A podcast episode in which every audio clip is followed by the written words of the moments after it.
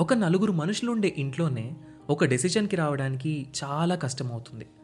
అలాంటిది ఇంతమంది ప్రజలు ఒక దేశాన్ని ఎలా పరిపాలిస్తున్నారు? ఇండిపెండెన్స్ వచ్చాక ప్రజాస్వామ్యంతో నడవడానికి సిద్ధపడ్డ ఇండియా ఇన్నేళ్ళు ఒక దేశంగా నిలబడుతుంది అని ఎవ్వరూ అనుకోలేదు. అలాంటి ది మోస్ట్ కాంప్లికేటెడ్ డెమోక్రసీ అయిన ఇండియా ఇన్నాళ్ళు ప్రపంచంలోనే అతిపెద్ద డెమోక్రసీగా ఎలా ఉంది? మనం దీన్ని ఎలా అర్థం చేసుకోవాలి? వీటన్నింటి గురించి మనకు అర్థమయ్యేలా చెప్పడానికి మొదలవుతున్న show decoding democracy with doctor JP hosted by me Sai Kiran Challa. Loksatta అధ్యక్షులు ఎక్స్ ఐఏఎస్ ఎక్స్ ఎమ్మెల్యే అయిన డాక్టర్ జయప్రకాష్ నారాయణ్ గారి నుండి మనం వీటి గురించి తెలుసుకుందాం. ఆగస్ట్ ఫిఫ్టీన్త్న మొదలై ప్రతి ట్యూస్డే ఒక కొత్త ఎపిసోడ్తో మీ ముందుకు రాబోతుంది. ఈ షోని మీ ముందుకు తీసుకొస్తుంది Kathanika media in collaboration with FDR.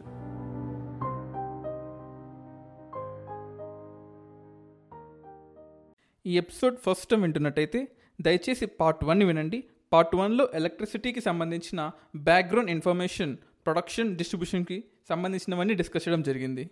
ఈ ఎపిసోడ్లో మనకు ఎలక్ట్రిసిటీ సంబంధించిన గవర్నమెంట్ స్కీమ్స్ అండ్ పాలసీస్ని డిస్కస్ చేయడం జరుగుతుంది. ఇది గ్రూప్ వన్ అండ్ సివిల్స్కి చాలా చాలా ఇంపార్టెంట్. డ్రాఫ్ట్ ఎలక్ట్రిసిటీ అమెండ్మెంట్ బిల్ని కింద ఇచ్చిన డిస్క్రిప్షన్లో ఓపెన్ చేసి వినండి. ఇది కూడా ప్రిలిమ్స్కి మెయిన్స్కి చాలా చాలా important. And current affairs topic కూడా. Let's get into the episode ఇప్పుడు మనం మాట్లాడుకోబోయే first scheme Deen Dayal Upadhyaya Gram Jyoti Yojana. DDU GJY DDLG లాగా డిడియు జీజేవై ఈ స్కీమ్ యొక్క మెయిన్ ఉద్దేశం అన్ఇంటరప్టెడ్ పవర్ సప్లై ఇవ్వడం. అందరికీ కాదండి మరీ ముఖ్యంగా రూరల్ ఏరియాస్కి. రూరల్ ఏరియాస్లో ఉండే వాళ్ళందరికీ కూడా హై వోల్టేజ్లో వోల్టేజ్ లేకుండా కంటిన్యూస్గా స్టాండర్డ్ పవర్ని ఇవ్వడం. ఎప్పుడైతే మనం కంటిన్యూస్ ఎలక్ట్రిసిటీ ఉంటుందో రూరల్ ఏరియాస్లో ఎలక్ట్రికల్ కుకింగ్ ఇంప్రూవ్ అవుతుంది లైటింగ్ ఇంప్రూవ్ అవుతుంది ఇరిగేషన్ సిస్టమ్ ఇంప్రూవ్ అవుతుంది కమ్యూనికేషన్. వాటర్ హీటింగ్ కానీ కాటేజ్ ఇండస్ట్రీస్లో ఉండే వాళ్ళకి సరిపోయే ఎలక్ట్రిసిటీ కూడా ఇవన్నీ ఇంక్రీజ్ అవుతాయి. ఎప్పుడైతే ఇవి ఇంక్రీజ్ అవుతుందో ఆటోమేటిక్గా రూరల్ ఇండియా డెవలప్ అవుతుంది కదా. సో ప్రతి ఒక్క విలేజ్లో ఎలక్ట్రిసిటీ ఉండే విధంగా ఈ డిడి యుజిజేవై అంటే ఇండియాలో ఉండే ఏ స్కీము కొత్తది కాదండి. ఎప్పుడో ఇంప్లిమెంట్ చేసింది పేర్లు మార్చి మనమే ప్రొడ్యూస్ చేస్తూ ఉంటాం. దీన్ని ఒకప్పుడు రాజీవ్ గాంధీ గ్రామీణ విద్యుతీకరణ యోజన అంటాం. సో అలాగే అంటే నిర్మల్ భారత్ స్వచ్ఛ భారత్గా ఎలా మారిందో అలాగే ఈ దీన్ దయాల్ ఉపాధ్యాయ గ్రామ్ జ్యోతి యోజనగా రాజీవ్ గాంధీ స్కీమ్ మారింది. సో ఈ స్కీమ్లో ఉండే ఇంకొక రెండు విషయాలు చెప్తాను. అగ్రికల్చర్కి నాన్ అగ్రికల్చర్కి సపరేట్ ఎలక్ట్రిసిటీ ఇస్తాం. అంటే ఎవరు ఎంత కన్జ్యూమ్ చేస్తున్నారో మనకు తెలియాలి కదా. ఎందుకంటే మన జీడిపిలో మన నేషనల్ ఇన్కమ్లో మనం ఎక్స్పెండిచర్ మెథడ్ని బాగా మంచిగా చూసుకుంటాం. అంటే ఎక్స్పెండిచర్ మెథడ్తో మన జీడిపిని బాగా మంచిగా క్యాలిక్యులేట్ చేస్తాం. సో అలాంటప్పుడు మన ఎలక్ట్రిసిటీ ఎంత ఉందో కూడా మనం తెలుసుకోవాలి కదా ఎంత ఎక్స్పెండిచర్ చేస్తున్నాము ఎంత ఖర్చు పెడుతున్నామని చెప్పేసి. అఫ్కోర్స్ మన రూరల్ ఏరియాస్లో తీసుకుంటే వన్ ఆఫ్ ద బిగ్గెస్ట్ హెడ్లు ఏంటి తెలుసా? High cost of grid extension. ఒక ఎక్కడో మారుమూల గ్రామం ఉంటుంది. So particularly vulnerable tribals group ఉండి ఉంటుంది. కొండ ప్రాంతాలు ఉంటాయి. సో ప్రతి ఒక్కరికి కూడా మనం ఎలక్ట్రిసిటీ ప్రొడ్యూస్ చేయాలంటే ఆ కొండ ప్రాంతాల్లో అదే యాజ్ ఎ సెడ్ ఇండియా అనేది ఒక ప్లెయిన్ కంట్రీ కాదు. ఇండియాలో ఎన్నో హిల్స్ ఉన్నాయి ఎన్నో వ్యాలీస్ ఉన్నాయి మౌంటైన్స్ ఉన్నాయి eastern Ghats western Ghats Narmada river దగ్గర వింధ్యాసు సాత్పురాస్ కానీ మనకు అరావలీస్ కానీ డక్కన్ ప్లాట్యూస్ అని ఎన్ని రకాల మౌంటైన్స్ ఉన్నాయి. సో ఇన్ని మౌంటైన్స్లో ఇన్ని వ్యాలీస్లో మనం ఎలక్ట్రిసిటీని అన్ని ప్రతి ఒక్కరికి ట్రాన్స్ఫర్ చేయాలంటే ఎంతో కష్టం. సో ఇలా ప్రతి ఒక్క విలేజ్కి ఎలక్ట్రిసిటీ ఇవ్వాలంటే హైలీ ఇంపాసిబుల్ కూడా. అరే రెండు వేల పంతొమ్మిది వరకు మనం లడక్కి ఎలక్ట్రిసిటీ ఇవ్వలేకపోయామండి. తెలుసా విషయం మీకు? మరి లడక్లో ఎలక్ట్రిసిటీ ఉంది కదా మేము వెళ్ళామనుకోవచ్చు అక్కడ ప్రొడ్యూస్ అయ్యేది ఎంతో కూడా సోలార్ ఎనర్జీ. అంటే నేషనల్ గ్రిడ్కి మెయిన్ గ్రిడ్కి ఇన్ని రోజులు ఇన్ని రోజులు వాళ్ళు కనెక్ట్ అవ్వలేకపోయారు తెలుసా? సో ఆ స్టేజ్లో మనం ఉన్నాం. అంటే హైలీ స్ట్రాటజిక్ లొకేషన్ అయినా లడక్కే మనం ఇన్ని రోజులు మెయిన్ గ్రిడ్ కనెక్ట్ చేయలేకపోయామే. మరి ఇండియా మొత్తం ఇండియాలో ఉండి అన్ని విలేజెస్కి ఎలక్ట్రిసిటీ ఇవ్వడం పాసిబులేనా we are trying of course government claim చేసేసుకుంది అన్ని కంప్లీట్ అయిపోయాయని చెప్పేసి. బట్ ఐ డోంట్ థింక్ ప్రతి ఒక్క విలేజ్ కంప్లీట్ అయిందని నేను అనుకోను. నేనే కాదు I'm referring one of the biggest south India's paper క్లియర్గా చెప్పేది అవ్వలేదని. But it is impossible it takes time and high voltage operations ఉండకూడదు. This is the main aim of Deen Dayal Upadhyaya Gram Jyoti Yojana. అలాగే ఇంకొక scheme కూడా ఉంది. సౌభాగ్య scheme అని కూడా అంటాం. మనం దీన్ దయాల్ ఉపాధ్యాయ గ్రామీణ జ్యోతి యోజనలో ఎలాగైతే ప్రతి ఒక్క విలేజ్కి ఎలక్ట్రిసిటీ ఇవ్వాలని అనుకున్నామో సో ఆ ఒక్క టార్గెట్ని మళ్ళీ ఇంకో సపరేట్ స్కీమ్గా మార్చాం. ఎందుకంటే మనకు కొన్ని రిమోటెస్ట్ ఏరియాస్ ఉంటాయి. ఇందాక చెప్పినట్టు పర్టికులర్లీ వనరబుల్ ట్రైబల్ గ్రూప్స్ ఉంటాయి. లెఫ్ట్ వింగ్ ఎక్స్ట్రీమిజం సంబంధించిన కొన్ని విలేజెస్ ఉంటాయి. వాళ్ళందరికీ ఎలక్ట్రిసిటీ ఇవ్వడం కూడా చాలా కష్టం అనమాట మనం రెండు వేల పంతొమ్మిది మార్చి ముప్పై ఒకటి కల్లా వంద పర్సెంట్ ఎలక్ట్రిసిటీ ఇవ్వాలనుకున్నాం. బట్ ప్రధానమంత్రి సహజ్ బిజ్లీ హర్ఘర్ యోజన ఏదైతే ఉందో PM Saubhagya ఇవ్వలేకపోయాం. We fail in doing that but మన ఇంటిగ్రేటెడ్ పవర్ డెవలప్మెంట్ స్కీమ్ ద్వారా ఈ డీడీయూజీజేవై ద్వారా ఒక సపరేట్గా మంగా చెప్పాలంటే రాజస్థాన్ గవర్నమెంట్ తీసుకున్నాం అనుకోండి అక్కడ సోలార్ ఎనర్జీ పొటెన్షియల్ చాలా ఉంటుంది చాలా బాగుంటుంది. ఆల్మోస్ట్ ప్రతి ఒక్క విలేజ్కి one point five six lakh household విలేజెస్కి అన్ అంటే ఇప్పటిదాకా ఒక రాజస్థాన్లోనే one point five six lakhs household అన్ ఎలక్ట్రిఫైడ్గా ఉన్నాయి. వాళ్ళందరికీ కనెక్షన్ ఇచ్చేసింది and Rajasthan government is doing greatest job అరే శాండ్ డ్యూన్స్లోనే వాళ్ళు పంటలు పండించారండి. రాజస్థాన్లో శామ్ శాండ్ డ్యూన్స్ అని అండ్ జైసల్మీర్లో ఉండే శాండ్ డ్యూన్స్ జోధ్పూర్ దగ్గర జోధ్పూర్ దాటంగానే వచ్చే శాండ్ డ్యూన్స్ అటువంటి శాండ్ డ్యూన్స్ ఇసుక తిన్నల మీద పంటలు పండించిన రాష్ట్రం అండి. అటువంటి దేశం అండి మంది. ఎలక్ట్రిసిటీ ఒక లెక్క చెప్పండి వాళ్ళకి. అండ్ ఛత్తీస్గఢ్లో అంటే కొన్ని స్పెషల్ కాన్సన్ట్రేషన్ అంటే ఈ స్కీమ్లో కొన్ని స్పెషల్ కాన్సన్ట్రేషన్స్ ఉన్నాయి. రాజస్థాన్ లెఫ్ట్ వింగ్ ఎక్స్ట్రీమిజంకి ఎఫెక్ట్ అయిన ఛత్తీస్గఢ్ ఉత్తరప్రదేశ్ ఈ సౌభాగ్య స్కీమ్లో మెయిన్గా కవర్ అంటే అనమాట సో ఇవన్నీ కూడా మనం చెప్పుకోవచ్చు ఈ పవర్ సెక్టర్లో. And you know what? India ranks third globally in terms of electricity production. And మనం ప్రొడ్యూస్ చేసే ఎలక్ట్రిసిటీ మనకు చాలా ఎక్కువ తెలుసా అండి? మనము కేవలం ఇండియా నుంచే కాదు నేపాల్ నుంచి భూటాన్ నుంచి కూడా మనం ఎలక్ట్రిసిటీని తీసుకుంటాం తెలుసా? మనకు నేపాల్లో గ్రేటర్ హిమాలయాస్ అని ఉంటాయి. కొంచెం కిందకు వస్తే శివాలిక్ మౌంటైన్స్ అని ఉంటాయి. అంటే మౌంట్ ఎవరెస్ట్ నుంచి మనము యూపీకి బీహార్కి వచ్చేటప్పుడు. అంటే మనము గంగా కానీ యమున కానీ గగ్గరు గండక్కు కోసి బనాసు మనాసు ఈ రివర్లన్నీ కూడా మనకు పైనుంచి కిందకు వచ్చేటప్పుడు ఎంతో పొటెన్షియల్ ఉంటాయి. ఒక కేజీ ఒక లీటర్ వాటర్ బాటిలే ఆల్మోస్ట్ నైన్ హండ్రెడ్ గ్రామ్స్ ఉంటుంది కదా. అలాంటప్పుడు కొన్ని వందల వేల లీటర్ల నీళ్ళు ఉన్న రివరు ఎనిమిది వేల మీటర్ల నుంచి రెండు వందల మీటర్ల కిందకి అలా పడిపోతుంటే ఎంత పొటెన్షియల్ ఉంటుంది? ఎంత హైడ్రో ఎలక్ట్రిక్ని ప్రొడ్యూస్ చేయొచ్చు వీఆర్ ప్రొడ్యూసింగ్ నేపాల్లో లీపు లేక్ పాస్ దగ్గర మనాపాస్ దగ్గర ఎవరెస్ట్ దగ్గర బీహార్ దగ్గర. సో ఎన్నో పాయింట్స్లో మనము కొన్ని వందల మెగావాట్స్ ఆఫ్ ఎనర్జీని ప్రొడ్యూస్ చేస్తున్నాం. దాన్ని of course project by project vary అవుతుంది. కొన్నిట్లో ఫిఫ్టీ ఫిఫ్టీ షేర్ తీసుకుంటాం కొన్నిట్లో వాళ్ళకి సిక్స్టీ ఇస్తాం కొన్నిట్లో మనకి సిక్స్టీ తీసుకుంటాం seventy thirty it depends on the project by project so అలా కూడా మనం నేపాల్ నుంచి భూటాన్ నుంచి ఎలక్ట్రిసిటీని తీసుకుంటూ ఉన్నాం తెలుసా? కోర్స్ వాళ్ళకి కావాల్సిన ప్రొడక్షన్ డ్యామ్ ఖర్చులని మనమే భరిస్తాం. అలా కూడా ఇండియాలో హైడ్రో ఎలక్ట్రిసిటీని మనం ప్రొడ్యూస్ చేస్తూ ఉన్నాం. ఈ స్కీమ్లో మనం నాలుగు e ఈలని పెట్టుకున్నాం. Four E's of traffic policy మన ఇండియాలో ఎఫిషియన్సీ చాలా తక్కువ. ఇందాక చెప్పాను కదా మీకు ముప్పై పర్సెంట్ లాస్లు ఉంటాయి. దాన్ని ఐదు పర్సెంట్ తగ్గించాలి. Efficiency is one of the loss and environment environment ఇండియాలో ఉండే ఎనర్జీ అంతా కూడా బ్యాడ్ ఎనర్జీ కోల్ నుంచి వస్తుంది అలా ఎన్విరాన్మెంట్ని మనం కాపాడుకోవాలి. Ease of doing business.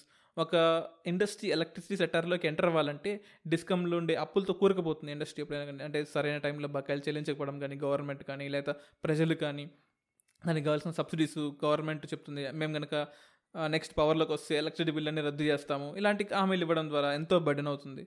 And అంటే ప్రతి ఒక్కరికి ఎలక్ట్రిసిటీ ఇవ్వడం. ఇవన్నీ కూడా ఫోర్ ఈజ్ ఆఫ్ మన టారిఫ్ పాలసీ సో దీన్ని కూడా మనం డెవలప్ చేస్తూ ఉన్నాము. అలాగే మన ఇండియాలో పెట్రోలియం నేచురల్ గ్యాస్ కూడా అబండెంట్గా ఉంటుంది. అఫ్ కోర్స్ మనం పెట్రోలియం నేచురల్ గ్యాస్ నుంచి తయారు చేసే ఎలక్ట్రిసిటీ చాలా తక్కువే అవ్వచ్చు. బట్ దానికి కావాల్సిన ఎనర్జీ మన వెహికల్స్కి కావాల్సిన ఎనర్జీ మన బండ్లు కానీ మన స్కూటర్స్ కానీ మోటార్ సైకిల్స్ కానీ మన మన ఇండియాకి ఒక బాడీకి కావాల్సిన ఆర్టరీస్ అండ్ వీన్స్ అయిన ట్రాన్స్పోర్టేషన్ సిస్టమ్కి కావాల్సిన డీజిల్ అండ్ పెట్రోల్ మనం తయారు చేయకుండా ఇంపోర్ట్ చేసుకుంటూ ఉన్నాం. మనం వెస్ట్ కోస్ట్ చూసుకున్నట్లయితే ఇండియాకి వెస్ట్ కోస్ట్ ఉన్న బొంబాయి హైలో కానీ లేదా కేజీ బేసిన్లో కానీ ఈ రెండు ప్లేసెస్లో మనం ముఖ్యంగా ఈ క్రూడ్ ఆయిల్ని పెట్రోలియంని ఎక్స్ట్రాక్ట్ చేస్తున్నాం. వెస్ట్ కోస్ట్లో ఏంటంటే దాన్ని సబ్మర్జ్డ్ కోస్ట్ అంటాం. అంటే ఒకప్పుడు ద్వారక ఈ దామనందయ్యు ముంబై ఇవన్నీ కూడా మునిగిపోయిన ఏరియాస్. సో అక్కడ ఒక వెయ్యి వేల సంవత్సరాలు ఒక పదివేల సంవత్సరాలు ఒక కోటి సంవత్సరాల నుంచి ఉన్న డైనోసార్లు కానీ డ్రాగన్స్ కానీ అఫ్ కోర్స్ అవి ఉండింటే డ్రాగన్స్ ఉండింటే.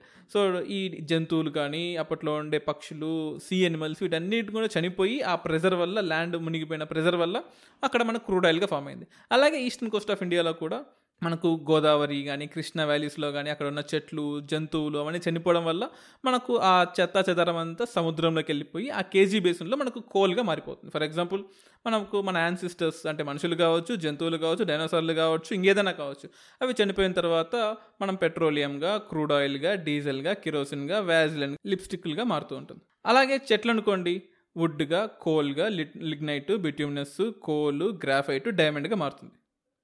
చెట్టు అనుకోండి బతికినా మంచిదే చెట్టు చచ్చిపోయినా మంచిదే హై వాల్యూని ఇస్తుంది కదా.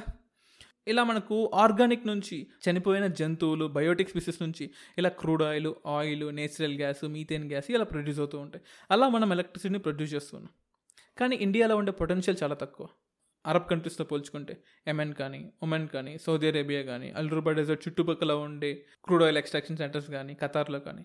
సో మనం maximum almost like eighty five to ninety percent of our crude oil production అంతా కూడా ఇంపోర్ట్ చేసుకుంటూ ఉన్నాం. మనం ఈస్ట్ గోదావరి వెస్ట్ గోదావరి అంటే కృష్ణా గోదావరి బేసిన్లో మనం ఇంకా ఎక్స్ప్లోర్ చేయలేదు. Of course Krishna Godavari basin అంటే ల్యాండ్ మీద కాదండి సముద్రంలో కాంటినెంటల్ షెల్ఫ్ అంటాము.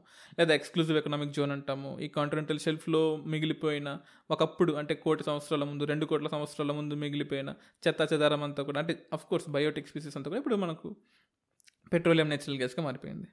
అండ్ మనకు అస్సాంలో దొరుకుతుంది అప్పర్ బేసిన్ అంటాము వెస్ట్ బెంగాల్ బేసిన్ అంటాము వెస్టర్న్ హిమాలయస్లో దొరుకుతుంది ఈ రాజస్థాన్లో సౌరాష్ట్ర కచ్ బేసిన్ అని కూడా అంటాం అక్కడ కానీ అండ్ గుజరాత్ బేసిన్లో గంగా వ్యాలీ బేసిన్లో ఒక అంటే కేరళ బేసిన్లో Andhra basin Andaman Nicobar Mumbai high gulf of Khambhat వీటన్నిటిలో మనకు ఎక్కువగా దొరికేది KG basin Krishna Godavari basin and Bombay high అని కూడా అంటాం. మీకు కొన్ని బేసిన్స్ ఎక్కడెక్కడ ఉన్నాయో చెప్తాను చాలా ఇంట్రెస్టింగ్గా ఉంటుంది అని ప్రతి ఒక్కరు తెలుసుకోవాలి కూడా. మనం బాంబే హై తీసుకుందాం. ఆల్మోస్ట్ ముంబై నుంచి ఒక one seventy six kilometres south వెస్ట్గా ఉంటుంది. అక్కడ మనకు forty thousand million cubic metres of natural gas ఉంటుంది తెలుసా? And thirty five million tons of crude oil ఉంటుంది. ఇంకా దాన్ని మనం ఎక్స్ట్రాక్ట్ చేయాలి. మీరు అనుకోవచ్చు మొత్తం ఉన్న క్రూడ్ ఆయిల్ మొత్తాన్ని ఎక్స్ట్రాక్ట్ చేసేసి మనం వాడేసుకుంటే హ్యాపీగా ఉంటుంది కదా? మనం ఫారెక్స్ రిజర్వ్స్ మెల్ట్ అవ్వవు. అలాగే మనం సౌదీ అరేబియా నుంచి అండ్ యమెన్ ఒమెన్ నుంచి పెట్రోలియం తీసుకోవాల్సిన అవసరం వచ్చేది కాదు అంత కర్మ కూడా ఉండేది కాదు అనుకోవచ్చు. కానీ మొత్తం పెట్రోల్ని ఇప్పుడే యూజ్ చేస్తే మన పిల్లలకి వాళ్ళ పిల్లలకి వాళ్ళ పిల్లలకి ఏం మిగులుస్తామండి? ఇప్పుడు మన గ్రేట్ గ్రాండ్ ఫాదర్స్ని తిట్టుకుంటున్నాం కదా. అరే వీళ్ళ వీళ్ళే కదా మన పొల్యూట్ చేస్తుంది అఫ్ కోర్స్ ఇండియన్స్ కాదులేండి. అమెరికన్స్ కెనడియన్స్ యూరోపియన్ యూనియన్ వాళ్ళు. వాళ్ళు పొల్యూట్ చేయడం వల్లే కదా మనం ఇంత కష్టపడుతున్నాము. వాళ్ళు కనుక హ్యాపీగా ఉండంటే ఆ పొల్యూషన్ ఏదో మనం నెక్స్ట్ జనరేషన్కి ఇచ్చేవాళ్ళం కదా అనుకోవచ్చు. సో అలా మన ఫ్యూచర్ జనరేషన్స్ అనుకోకుండా ఉండాలంటే మొత్తం ఇప్పుడే తీయకూడదు. ఎందుకంటే ఒక పెట్రోల్ ఒక లీటర్ పెట్రోల్ని తగలబెడితే టూ మినిట్స్లో మొత్తం కాలిపోతుంది. కానీ అదే లీటర్ పెట్రోల్ తెరవాలంటే కొన్ని కోట్ల సంవత్సరాలు పడుతుంది. We have to be concise మనం సస్టైనబుల్ డెవలప్మెంట్ కావాలి. అంటే నీ రిసోర్సెస్ని నీతో పాటు నీ ఫ్యూచర్ జనరేషన్స్ కూడా ఉపయోగించుకోవాలి. మనకు బెసన్ ఆయిల్ ఫీల్డ్ అని ఉంటుంది. ఇది కూడా సౌత్ వెస్ట్ ఆఫ్ ముంబైలో ఉంటుంది. మనకు అలియాబెట్ ఆయిల్ ఫీల్డ్ ఉంటుంది. అది కూడా మనకు మనకు ముంబై నుంచి కిందకి వస్తే లైక్ అలియాబాగ్ సైడ్ కానీ ఆల్మోస్ట్ లైక్ భావనగర్ దగ్గర ఉంటుంది. అండ్ అంకలేశ్వర్ దగ్గర ఉంటుంది. Almost thirty square kilometres of ఏరియాలో అండ్ అండ్ ఇది అంకలేశ్వర్ దగ్గర అయితే వన్ ఆఫ్ ద ఓల్డెస్ట్ అనమాట మనకు సూరత్ నుంచి వడోదర వెళ్ళే రూట్లో ఉంటుంది అంకలేశ్వర్ అనేది. చాలా బాగుంటుంది కూడా వ్యూ అనేది. మనం అడగచ్చు మీరు ఇక్కడే ఎందుకు ఉంటుంది ఈ వడోదర సూరత్కి వెళ్ళే రూట్లోని అక్కడ మనకు నర్మదా రివర్ ఉంటుంది? ఆ నర్మదా రివర్ అంటే మనకు మనకు మధ్యప్రదేశ్లో ఉండే ఫారెస్ట్ అంతా కూడా చనిపోయి అక్కడ ఉండే ఎనిమల్స్ అన్నీ కూడా చనిపోయి అవన్నీ కూడా నీళ్ళల్లో కొట్టుకొని వచ్చి ఆ గల్ఫ్ ఆఫ్ కంబత్ దగ్గర కొన్ని వందల కోట్ల సంవత్సరాలుగా అక్కడే ఉండి ఉండి ఉండి ఆ ప్రెజర్ వల్ల ఆ డెడ్ బాడీస్ అన్నీ కూడా పెట్రోలియం రిజర్వ్స్గా మారిపోయాయి. అలా మనం అంకలేశ్వర్ దగ్గర పెట్రోల్ని ఎక్స్ట్రాక్ట్ చేస్తూ ఉంటాం. ఇక మీదట మీరు పెట్రోల్ కానీ డీజిల్ కానీ కిరోసిన్ కానీ వ్యాజిలిన్ కానీ లిప్స్టిక్ కానీ యూజ్ చేసేటప్పుడు వాళ్ళందరూ కూడా మీ యాన్సిస్టర్స్ అని గుర్తుపెట్టుకోండి. వాళ్ళకి రెస్పెక్ట్ ఇవ్వండి. వాళ్ళని కన్సైజ్గా యూజ్ చేసుకోండి. అలాగే మనకు క్యాంబెల్ లూని బేసిన్లో కూడా ఉంటుంది. వడోదర దగ్గర ఉంటుంది. అహ్మదాబాద్ దగ్గర ఉంటుంది. ఆల్మోస్ట్ ఇరవై ఐదు కిలోమీటర్లు అంటే అహ్మదాబాద్ నుంచి ఒక ఇరవై ఐదు కిలోమీటర్లు నార్త్కి వెళ్తే ఉంటుంది. అంటే మనకు రాజస్థాన్కి వెళ్ళే రూట్లో ఉంటుంది. కోయిలీ రిఫైనరీ ఉంటుంది అండ్ అలాగే దిగ్బోయ్ అంటాం. అస్సాం దగ్గర ఉంటుంది. సో ఇది కూడా one of the oldest reserve nineteen fifty నైన్లోనే start చేసాం. ఆఫ్రిషియల్ ఉన్నప్పుడు స్టార్ట్ చేస్తే మనం డెవలప్ అవుతూ ఉన్నాం దిగ్బోయ్ దగ్గర. అలాగే నహర్ కాతియా ఇది కూడా దిగ్బోయ్ దగ్గరే ఉంటుంది. సో ఇలా మనం ఎప్పటికప్పుడు మన ఇండియా చుట్టుపక్కల ఉండే రిజర్వ్స్ అన్నింటినీ కూడా ఎక్స్ట్రాక్ట్ చేస్తూ ఉన్నాం. మీకు ఆల్రెడీ చెప్పాను ఒకసారి. ఇండియా అనేది సౌత్ కొరియా నార్త్ కొరియా లాగా చిన్న కంట్రీ కాదు. ఒక్కసారిగా ఎవాల్వ్ అయిపోవడానికి. ఇండియా ఎప్పటి నుంచో ఎవాల్వ్ అవుతూనే వస్తుంది. అలా ఎవాల్వ్ అవుతూ వస్తున్నప్పుడు అంటే కొన్ని వందల సంవత్సరాలుగా ఇండియా పుడుతూనే ఉంది. ఫస్ట్ జార్ఖండ్ రీజన్ పుట్టింది తర్వాత కడప రీజన్ పుట్టింది తర్వాత మనం కర్ణాటక రీజన్ పుట్టింది తర్వాత విదర్భ రీజన్ పుట్టింది అలా ఈస్టర్న్ ఘాట్స్ పుట్టాయి ఆరావలీస్ పుట్టాయి. ఇలా ఒక్కో ఏరియా డెవలప్ అవుతూ డెవలప్ అవుతూ వస్తుంది. సో ఇలా డెవలప్మెంట్లు ఉన్నాయి కాబట్టే మనకు ఆయిల్ రిజర్వ్స్ ఉన్నాయి. ఆయిల్ నుంచి మనం బర్న్ చేసి పెట్రోలియం ఎక్స్ట్రాక్షన్ ah, చేస్తున్నాము. దాని నుంచి మనం ఎలక్ట్రిసిటీని ప్రొడ్యూస్ చేస్తున్నాం. ఆ ఎలక్ట్రిసిటీని మన ఇళ్ళలో వాడుకుంటున్నాం. అంటే అర్థం చేసుకోండి. మీరు వాడే ప్రతి ఒక్క ట్యూబ్ లైట్ మీరు వాడే ప్రతి ఒక్క fan AC remote mobile phone earphones AirPods ప్రతి ఒక్కడానికి కూడా ఎంత కష్టపడి ఎలక్ట్రిసిటీ ప్రొడ్యూస్ చేసి ట్రాన్స్మిట్ చేసి అండ్ రీసెంట్గా యాక్సిడెంట్లతో వాళ్ళ ప్రాణాలు పోగొట్టుకొని మరి మన కోసం ఎలక్ట్రిసిటీని ప్రొడ్యూస్ చేస్తుంటే మనం దాన్ని జాగ్రత్తగా వాడాల్సిన అవసరం ఉందా లేదా? మన పిల్లల కోసం మన ఎలక్ట్రిసిటీని దాచిపెట్టాల్సిన అవసరం ఉందా లేదా? సస్టైనబుల్ డెవలప్మెంట్లో మనం పార్టిసిపేట్ అవ్వాల్సిన అవసరం ఉందా లేదా? ఒక్కసారి ఆలోచించండి. ఎలక్ట్రిసిటీని కన్సైజ్గా వాడండి. ఒక్కసారి మన కోసం ఎలక్ట్రిసిటీ ప్రొడ్యూస్ చేసే వాళ్ళందరికీ జై హింద్. నెక్స్ట్ ఎపిసోడ్లో యూపీఎస్సీ రేడియో పాడ్కాస్ట్ స్టూడియోకి ఒక స్పెషల్ గెస్ట్ రాబోతున్నారు. ఎటువంటి కోచింగ్ తీసుకోకుండా all India three twenty nine rank సాధించిన Bharani garu. Is inspiration to so many people ఎలా ప్రిపేర్ అవ్వాలి? ఆన్లైన్ సోర్సెస్ నుంచి ఎలా చదవాలి? మన దగ్గర ఉన్న బుక్స్ నుంచి ఎలా కష్టపడి కన్సైజ్గా చదవాలి? ఏం చదవకూడదు? ఏం చదవాలి? వీటన్నిటిని మనం నెక్స్ట్ ఎపిసోడ్లో భరణి గారితో డిస్కస్ చేద్దాం. Until then keep listening to UPSC radio podcast just with one command okay Google play UPSC radio పాడ్కాస్ట్తో హ్యాపీగా ఎక్కడి నుంచినా మీరు యూపీఎస్సీ ప్రిపేర్ అవ్వచ్చు. Thank you everyone Dinesh Tindakurthi signing off